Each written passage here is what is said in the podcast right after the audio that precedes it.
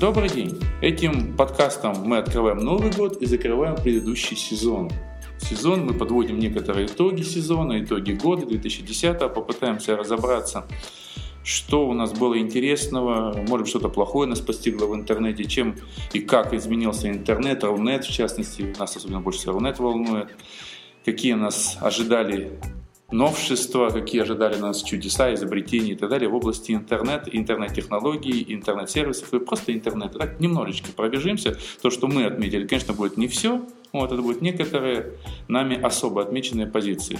Итак, мы записываем очередной подкаст интернетура. Марк Сандомирский и я, Андрей Баринов. Итак, добрый день. Добрый день. А, конечно же, мы сможем обсудить не столько технологические новшества, сколько то новое, что мы видим э, в поведении людей в Рунете, когда мы рассматриваем интернет как социальное явление. И, пожалуй, первое и совершенно очевидное для наших слушателей, мы просто это более конкретно сформулируем, явление и такой итог ушедшего 2010 года, может быть, главное достижение этого года в интернете – это заметный рост Рунета. Аудитория Рунета? Конечно же. А, во-первых, это количественный рост. А, стало больше пользователей. Если статистика, относящаяся к первой половине, причем 2010 года, а, свидетельствовала о том, что юзеров Рунет стало больше 40 миллионов, я думаю, что сейчас уже эта цифра приблизится к 50, и реальная цифра не раздутая.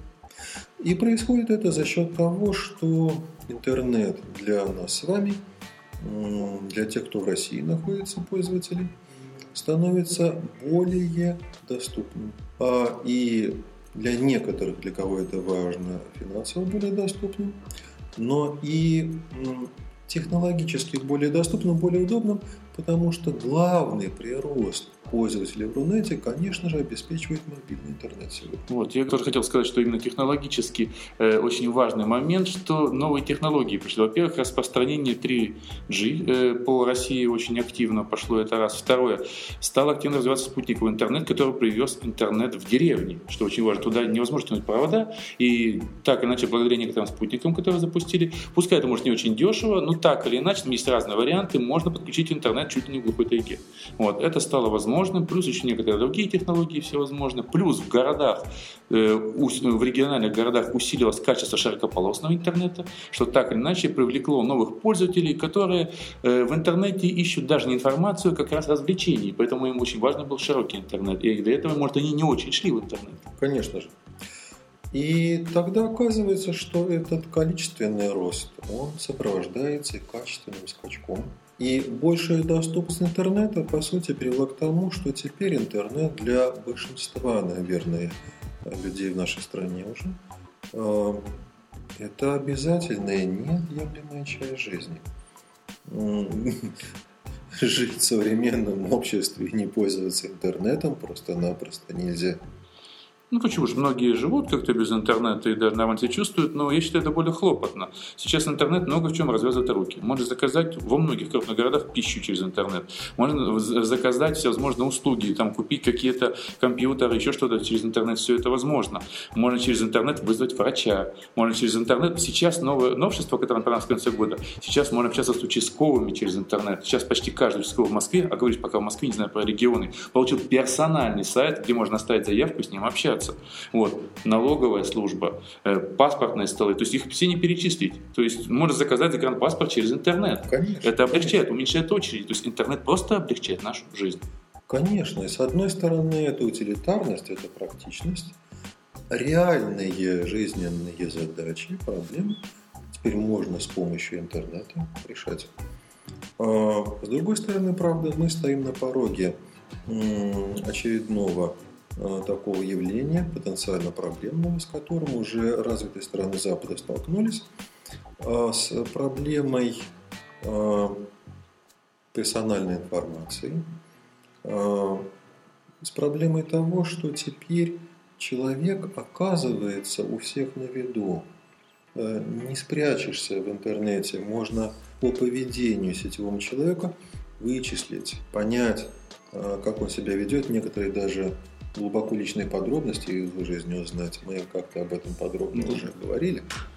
А, мы тем самым а, постепенно приходим в такое общество коммунитаризма. Это вот наше ближайшее будущее. Ушедший год нас к этому заметно сподвигнуло. Мне кажется, это тоже зависит от степени подготовленности пользователя, как в реальной жизни, так и тут. Человек, э, умеющий пользоваться интернетом, то, что называется правильно и глубоко, он может скрыть, скрыть все свои следы, может наставлять ложных следов, что очень часто многими пользуются, многие пользуются этим. Вот. Э, а с другой стороны, некоторые э, действуют нарочито открыто, тому есть популярные программы всевозможные, Foursquare, там, Альтергио, которые умышленно ставят какие-то отметки, приходя куда-то, показывают, я сейчас здесь, и за ним можно наблюдать. То есть как угодно. Человек вправе, на самом деле, регулировать доступность э, себя в интернете. Но при этом хочу заметить, что я очень часто нахожу массу информации в интернете о людях, которые никак в интернете не присутствуют.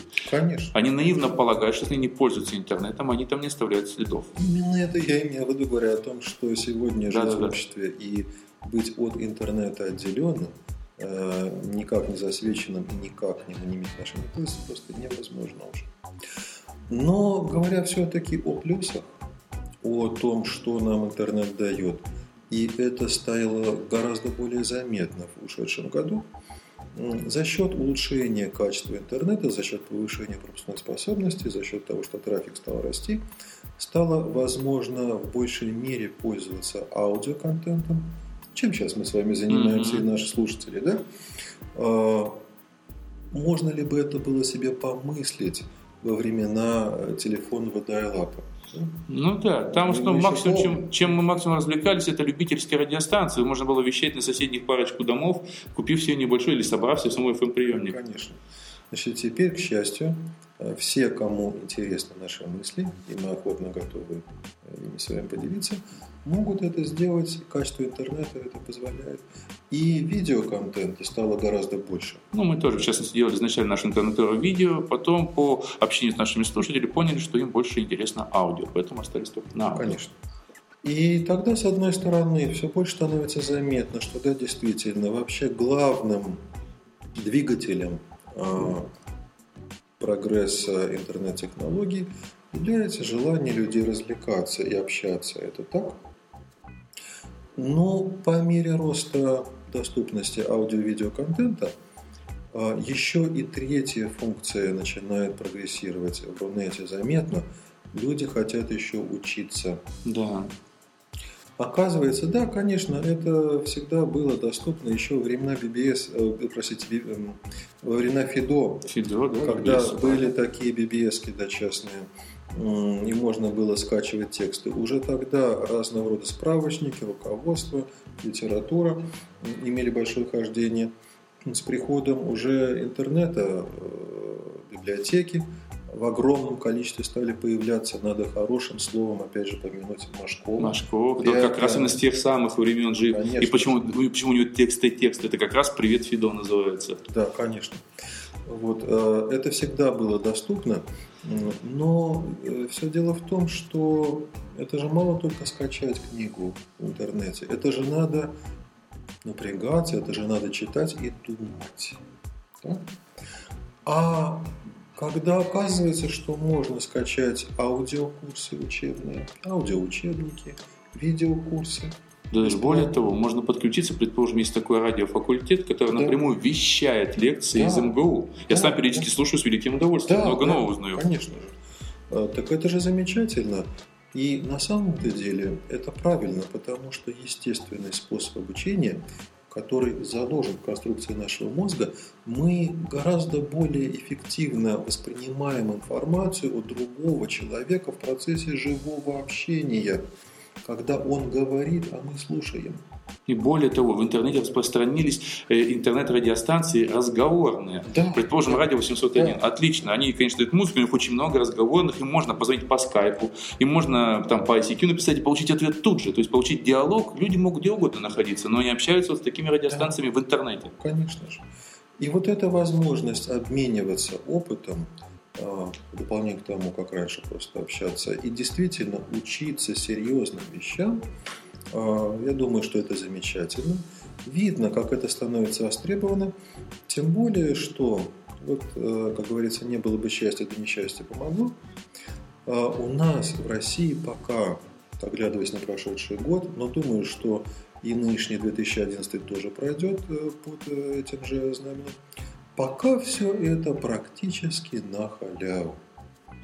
Учись не хочу. Реализуй в Рунете известный завет. Да, учиться, учиться, учиться. Вот для чего теперь Рунет широко открыт. На Западе, да, конечно, можно найти на сайтах ведущих университетов некоторые бесплатные лекции, но это, как правило, вводные курсы. А как же быть с библиотекой BBC? Она бесплатна? Замечательно. Значит, но это только такой особый пример.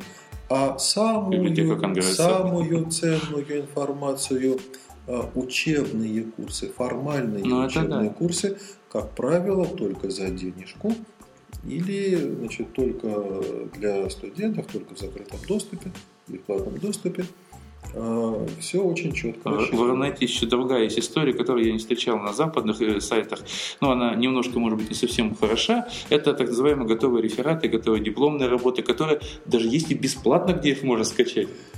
Ну, это, к сожалению, беда. Я с этим сталкиваюсь как преподаватель на протяжении последних, не только 10 год, последних лет трех, к сожалению, э, в тех э, курсах, которые я читаю, и там по программе студенты обязаны сдавать курсовые работы и рефераты. А, последние три года даже вот самых хороших студентов, все, что я вижу, все из интернета. Это скачанное. Причем все, многие все даже не, не, не, трудят, не трудятся переделывать, а прям почти и так распечатывается. А, ну, это была одна вообще отдельная беда, но об этом надо очень долго говорить. А отдельно это готовые школьные домашние задания.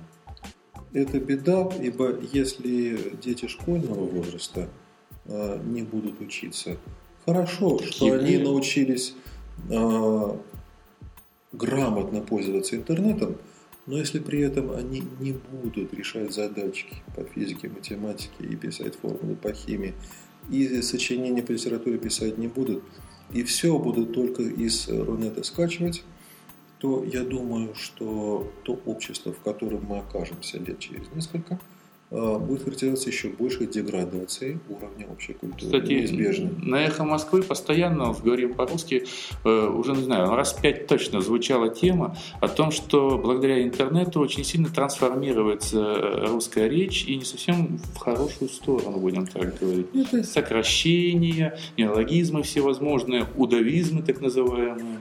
Это, к сожалению, неизбежный, видимо, тренд приходится этим смириться. Двойные нормы сейчас уже выпускаются, да. Старая литературная и новая интернетная, по сути. Но говоря о том, что, конечно, это большой плюс, сейчас очень много можно учебной информации почерпнуть в интернете. Говоря об этом, я вспоминаю тот действительно информационный вал, который возник в моей профессиональной сфере психологии и психотерапии. Я должен подчеркнуть для наших слушателей, торопитесь этим воспользоваться. А, такая лафа продлится не очень долго. Это не навсегда.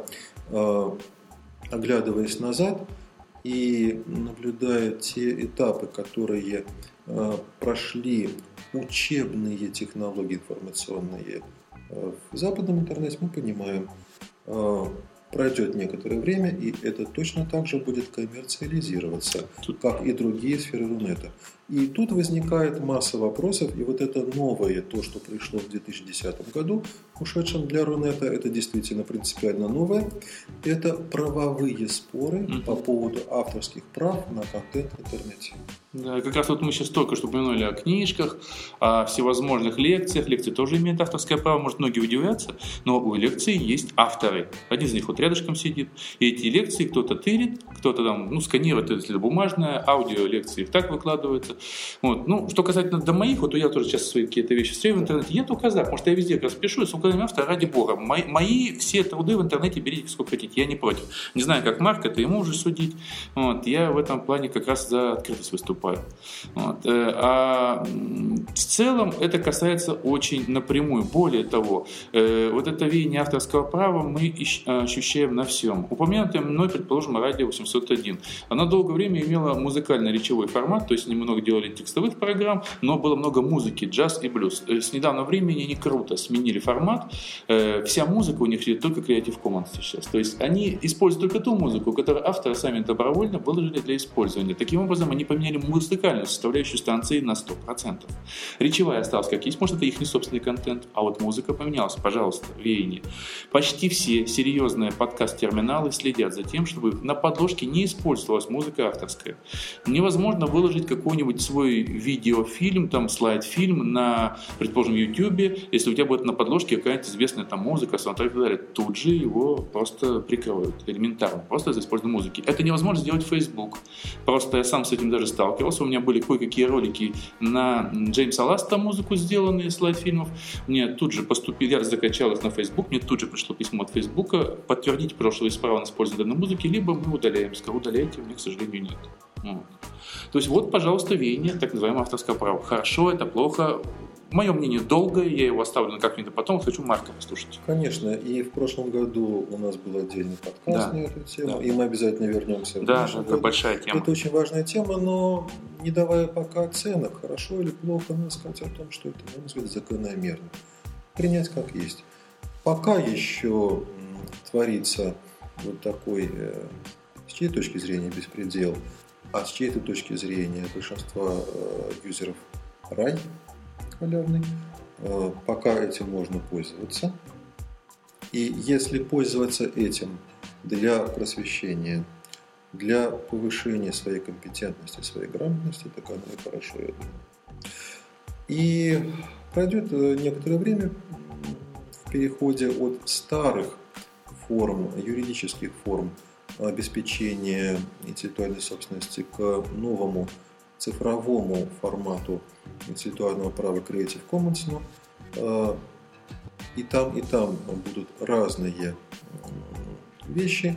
И, конечно же, пока э, мы знаем о том, что единственный, кто выиграл э, на сегодня в России от этих процедур, связанных с авторским правом и Рунетом и так далее, это господин Михалков. И это одно из э, тоже важных событий ушедшего года. Mm-hmm. Посмотрим, к чему это приведет э, в нынешнем году. Обязательно обсудим, я думаю, если это будет слушать интересно. Но здесь же еще мы, обсуждая проблемы юридического, правового обеспечения контента, сталкиваемся с тем, насколько более плотно теперь интернет связан с э, офлайном, насколько происходит пересечение, взаимопроникновение, слияние виртуальной реальности и реальности социальной. И точно так же минувший десятый год стал для э, Рунета в этом плане очень показательным. Интернет стал выступать еще как э, такое поле гражданской активности. Да, мы об этом недавно говорили. Да-да-да. А, у нас была специальная в конце года, программа, как раз в конце года, когда все это очень бурно стало протекать.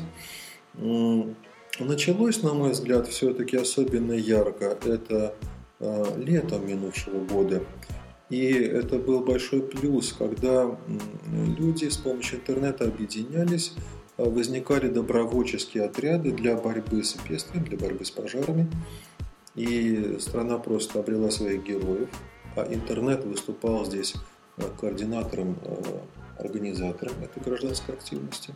А, к сожалению, далее мы столкнулись и с э, очевидными минусами, когда та же самая функция, что теперь интернет способен выступать как организатор масс, стала использоваться политиками.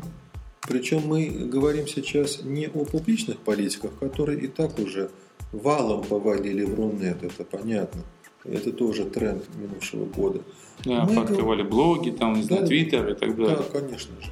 А, вот, а, и президентский твиттер, и вслед за ним масса подражателей, это все понятно, закономерно. Но сейчас мы говорим о таких может, сделаем секундочку остановку? Может, мне только интересно, мне задавали вопрос. Это даже было, кстати, в одной из песен, там была такая строга, строка, я не знаю, зачем Медведеву блог. Мне тоже очень многие задают вопрос, а должен ли президент страны вести блог? Потому что вроде как обычный человек, он выступать все равно не может. Он не может написать, я там сходил там, на концерт, там, мне жена сегодня напекла вкусных пирожков. Это как-то дико бывает, хотя он пытается иногда что-то подобное делать. Но всегда это чувствуется, что вот за каждой буквой стоит цензор. Что он буквально, он ли это пишет, не он, не знаю, но тот, кто пишет, жестко контролирует. И вот этого человеческого лица все равно не получается. Должен ли быть у президента страны блог? Я, конечно, не считаю себя праве давать какие-то рекомендации относительно протокола, так называемого, то есть регламента деятельности первого лица в стране, но рассуждая на основе банального здравого смысла, поскольку все, что происходит в Рунете, в основном повторяет то, что происходило за несколько лет до того в западном интернете, то и здесь мы видим точно так же повторение этих общих закономерных тенденций, поскольку пришедший в Штатах президент Барак Обама а, не только имеет Твиттер и э, представлен активно в Фейсбуке, но и это стало, собственно говоря, одним из ключевых моментов его избирательной технологии и э, как инструмент общения с народом, как инструмент мотивирования избирателей, даже фандрайзинга, э, как это было там. И миллионы людей читают твиттер Барака Обамы. Сейчас не помню, но в начале 2010 года там было порядка 3,5 миллионов э, фолловеров. Да, но... Ведь... Сейчас, я думаю, больше. У Медведева на конец года было 100 с чем-то тысяч. Нам ну, есть еще куда расти. Нет, все равно, в любом случае, если учесть, что э, в основном это довольно-таки выхолощенный такой блог, э, в отличие блога и, и блога и твита, в отличие, предположим, от блога и твиттера того же самого Никиты Белых, который абсолютно с человеческим лицом, который не боится всякие частушки туда постить, абсолютно, скажем так, ну, обычные человеческие какие-то записи и так далее, являясь довольно-таки крупным все-таки политическим и государственным деятелем, он не боится вот так вот, э, вот, вот эти все вещи делать и грамотно это делать, никогда не переходя нужной грани. Поэтому нужно ли такое массовое пришествие всевозможных губернаторов, которые чаще всего сами это не делают, э, Кадырова приход с его блогом, да, который непонятно зачем ведется, он закрытый на комментарии и так далее. Вот. И многих других, скажем так, товарищей, которые ну, вообще плохо представляют, что какой-то интернет, но им сказали «надо». Вот. А, я думаю, это все-таки полезно. И несмотря на все ограничения, несмотря на то, что это, конечно же, официальные протокольные блоги, твиттер-аккаунты и так далее, но все-таки это действительно канал обратной связи с населением, с обычными людьми. И если что-то написать э, действительно важное, твиттер или в блог высокопоставленного руководителя, если это актуальная проблема, если она может быть решена реально достаточно простым путем, то референты этого руководителя вынесут ему для обсуждения сигналы, жалобы, обращения рядовых юзеров. И реальное решение может за этим последовать. Примеры такого рода мы наблюдали и в девятом году, и в десятом году. Кстати, вот это было. Тут есть, э, скажем так, параллельная тема, очень близко смыкающаяся с этим.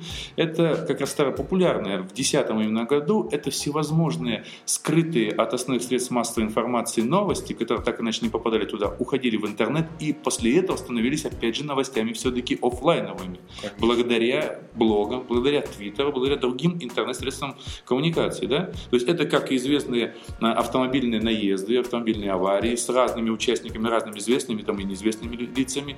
Это как всевозможные розыски людей. Это всевозможные события политические. Мы тоже упоминали в одной из наших программ, как вот, предположим, тот же самый Волков э, в Екатеринбурге, проводящий митинги благодаря интернету. Это масса-масса всего. А самое-то главное, это всевозможные вот эти замалчивания, которые не попадают в новости Первого канала, но в связи огромной бурей э, разворачивающихся событий в интернете вынуждены потом какие-то центральные СМИ все равно давать результаты э, а иногда даже и есть реальные, как сказать, от, от, ответственность людей наступает за события по вот этим розыскам в интернете. Да, конечно же. Это тоже десятый год ознаменован. Именно так. И это, на мой взгляд, закономерный, ожидаемый, но в то же самое время большой агрессии.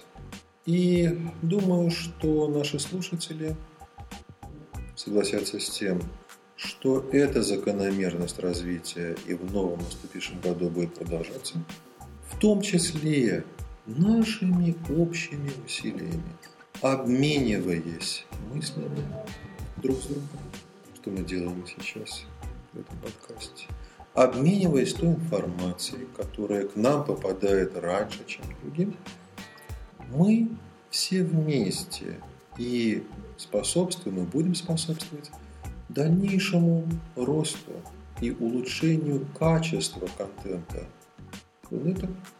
И это обязательно будет далее способствовать развитию, улучшению нашего общества, в конечном счете улучшению нашей с вами жизни, уважаемые слушатели, не только в онлайне, но и в реале.